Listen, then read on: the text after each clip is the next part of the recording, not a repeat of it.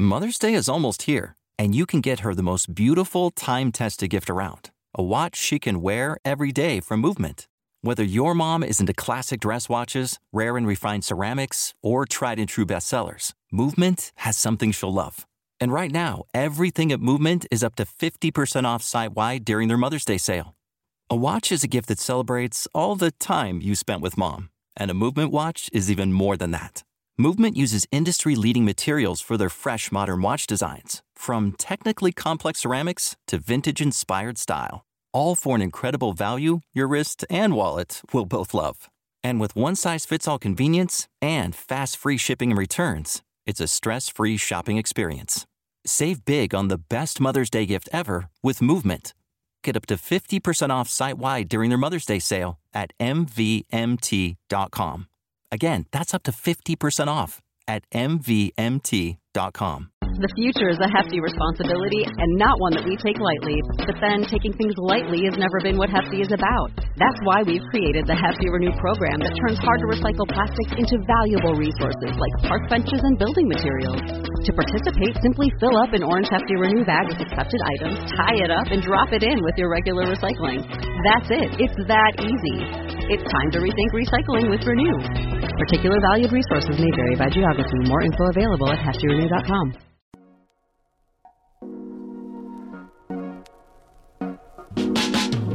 Welcome to the Kottke Ride Home for Friday, January 14th, 2022. I'm Jackson Bird. Today, what is slow internet? And is it a thing we should still be striving towards? What about slow email?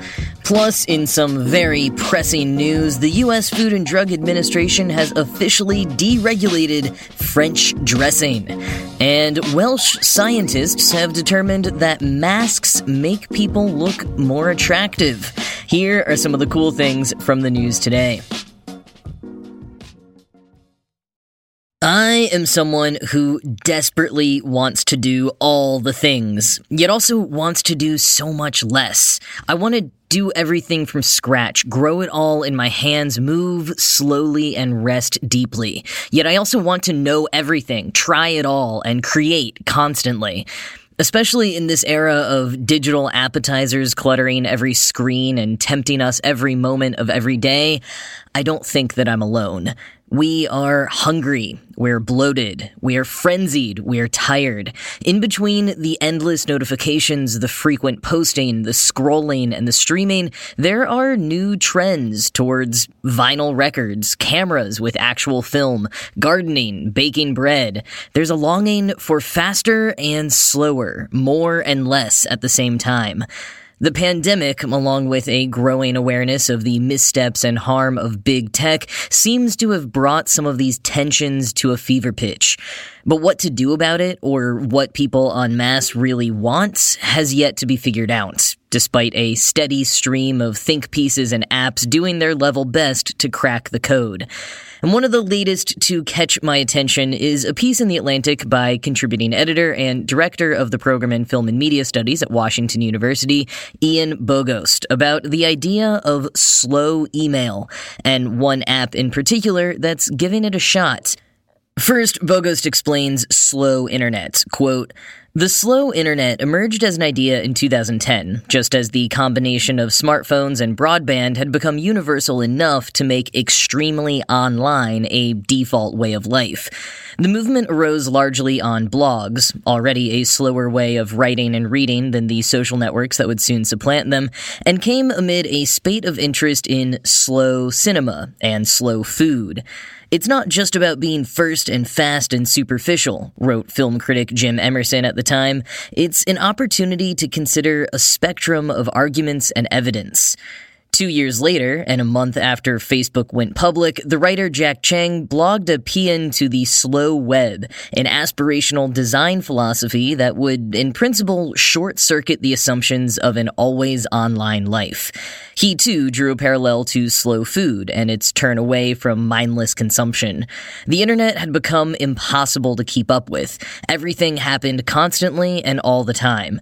Cheng wanted information to present itself when needed rather than being delivered in a continuous real time feed.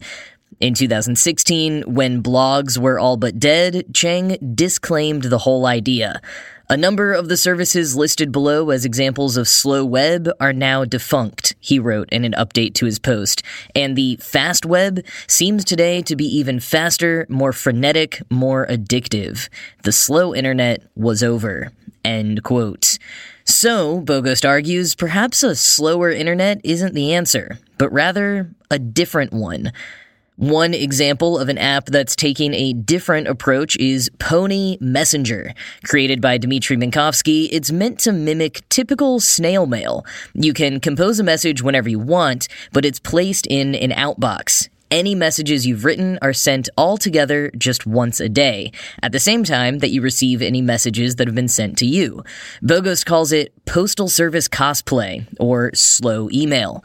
It's a cool concept that echoes an oft repeated productivity hack, turning off email notifications and only visiting your inbox during certain designated times of the day. But it has one, in my opinion, fatal flaw. It's not like an extension that locks you out of your email. It's a self contained app. You can only send and receive messages from other users. Now, if it grows enough in popularity, maybe that won't matter, but my knee jerk reaction would be that it makes the whole thing more of a gimmick than a functional communication platform. Maybe I'm being short sighted, though. Minkovsky did originally try to make it something that would work with email accounts, but he said he soon realized he fell into the trap of trying to fix email, something that many would argue can't be fixed. Bogost calls email the cockroach of internet software, invincible. And Minkovsky points out that it will always be tied up with work, while he was trying to create something for more personal, deep connections. And I do like that the app, like email, allows you to embed images and audio files. It's not like text messaging where you feel constrained in length. The sample images on the app's website look more like blog posts. It's definitely evocative of sitting down and taking the time to write down a letter of decent length to a good friend. In all those ways, I really like it. And Minkovsky isn't trying to turn it into the next Instagram or something. He's aware that he won't be able to make money in the typical way with what Bogost calls engagement thirst traps, maybe in the apropos form of a weekly circular, in order to make it commercially viable. Not to mega scale, but just to scale, successful, but not a giant. Earlier in the article, Bogost draws a line in the sand between, quote, art objects that make problems visible rather than proposing viable solutions to them, end quote, and actual design innovations. He seems to imply Pony Messenger could be one of the latter, but given its function as yet another place to message with people, I personally can't help seeing it as anything other than an art object that sheds light on a problem without providing a viable solution. I mean, Bogost himself wrote a few months ago that humans are not meant to be talking to each other as much as we currently do in this online era. So, how could an app that asks you to do more talking instead of supplanting existing messaging streams really be a solution to any problems? He even described using Pony Messenger himself as, quote, charming, but we don't really know what to say or how to say it. End quote. What Bogost's point ultimately is, though, is less that Pony Messenger will save the day, and rather that perhaps a whole bunch of platforms with similar values could disrupt big tech enough to make the web a little bit of a nicer place. He says, quote, our suffering arises in part from the speed and volume of our social interactions online. Maybe we can build our way toward fewer of them. Facebook and YouTube and Twitter and TikTok and their ilk are unlikely to reduce engagement on purpose because their businesses rely on maximizing it. But newcomers don't have to play by the same rules. Pony offers a modest but realistic alternative, a somewhat novel way of doing one specific thing online slightly more deliberately than you did before. If a thousand such flowers were to bloom, perhaps the internet's landscape would become more humane. End quote. And those blooming flowers should not focus on slow, or at least not just on slow. As Jack Cheng realized back in 2016, we are so far beyond slow. What we need now is different. Maybe some of that different will be apps like Pony Messenger that, at its best, pushes us to focus on what we're doing when we're doing it, and reconsider what it is we're doing anyways, or what we want to be doing and with whom and how. Bogost says, quote, The internet has made all information feel like a flow of the same type of material. In a way, that is the promise and consequence of digitization. Everything is bits. Software eats the world and so forth. But not all data are the same, in nature or purpose. By forcing me to receive messages no more than once a day, Pony invites me to ponder what sorts of exchanges might thrive under those conditions. That doesn't necessarily mean that Pony improves collaboration. The point isn't to build a better email or to improve Slack or Google Docs, but to find gratifying matches between human goals and technical tools. And he goes on to conclude with a sentiment I can definitely get behind, quote, we don't really know what we're doing when we correspond, and we don't really know what we want when we dream of ways to slow things down online. We're not recovering some imagined primordial state of full attention and deliberateness, nor are we abandoning the purported evils of email or Facebook. Faced with an internet that is much too big and much too fast, we'll never find a big and fast solution. Any progress will be earned, one day at a time. End quote.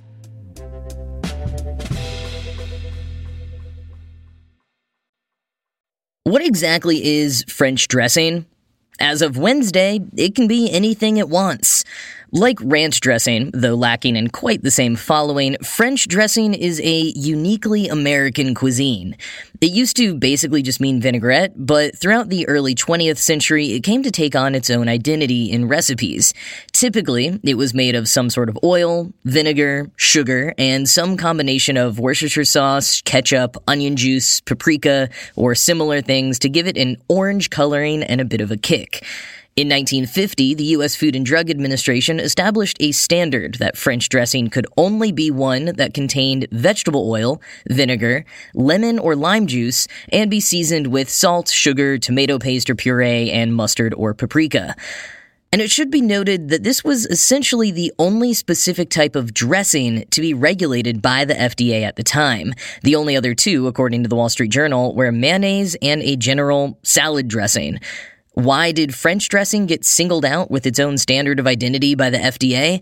I haven't quite been able to figure that out. I suppose because it was kind of a unique thing, and the FDA therefore wanted to make sure consumers were protected when they sought to purchase something calling itself French dressing. In any case, on Wednesday, the FDA officially revoked the standard of identity, saying it's outdated. So now, French dressing can be whatever the heck anyone wants it to be. Or rather, they can do that on February 14th when it goes into effect. One of the stranger parts of this news, though, is that the deregulation of French dressing's standard of identity is something that some people have been fighting for for 24 years. Who knew that the salad dressing world was so spicy? Quoting the Wall Street Journal, the Association for Dressings and Sauces, a trade association representing salad dressing, mayonnaise, and condiment manufacturers, petitioned the FDA to revoke the rule in January 1998.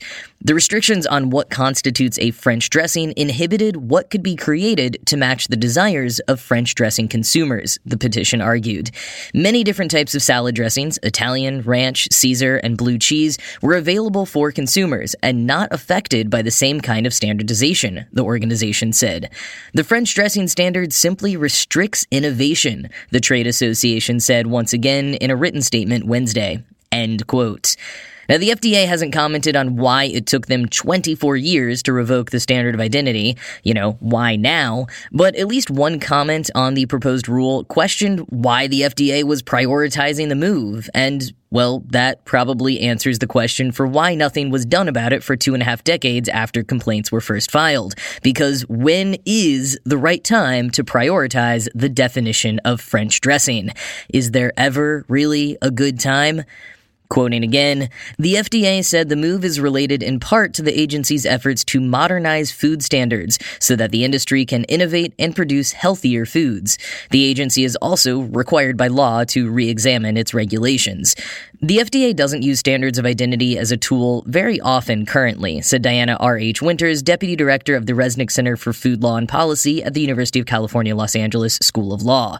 And this change in particular may not have a huge impact on what products are all already available on the shelves. End quote. And yeah, to be clear, the name French dressing is not going away. Some companies might eventually mix up the recipes a little and still be allowed to call it French dressing, but that's about it. As the takeout summed it up, quote, rather than see this as the end to French dressing as we know it, maybe we could look at this as an opportunity to innovate. Your next salad could be more modern than you thought. End quote.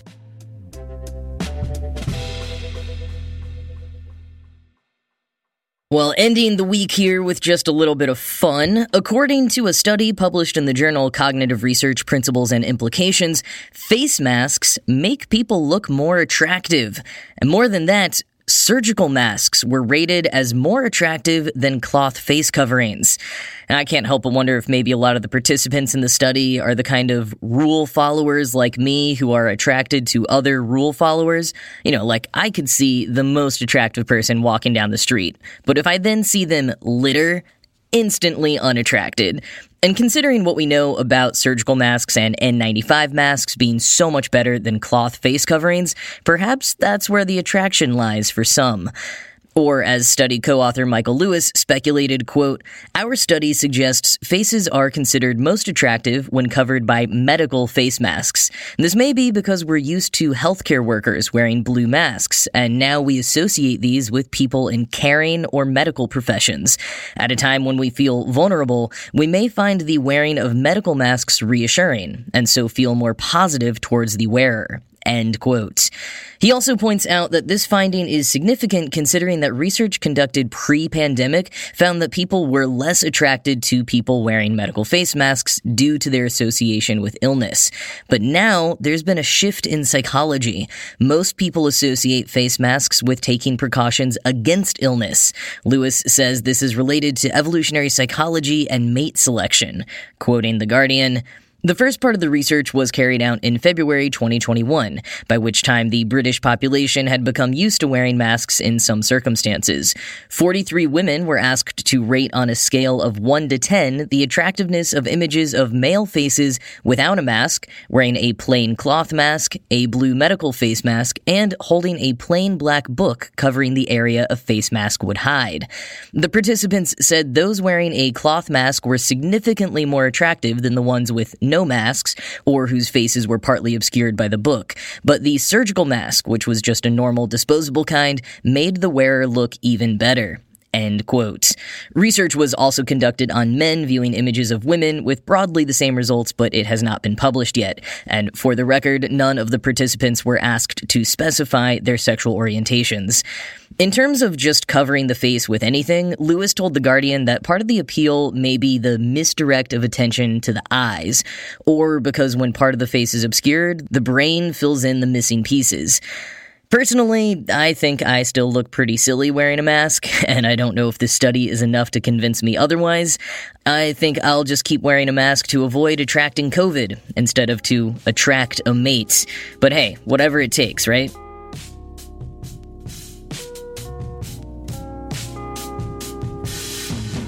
All right, well, that is it from me for this week. As always, this show was produced by Ride Home Media and Kottke.org. I am Jackson Bird, and I will talk to you again on Monday.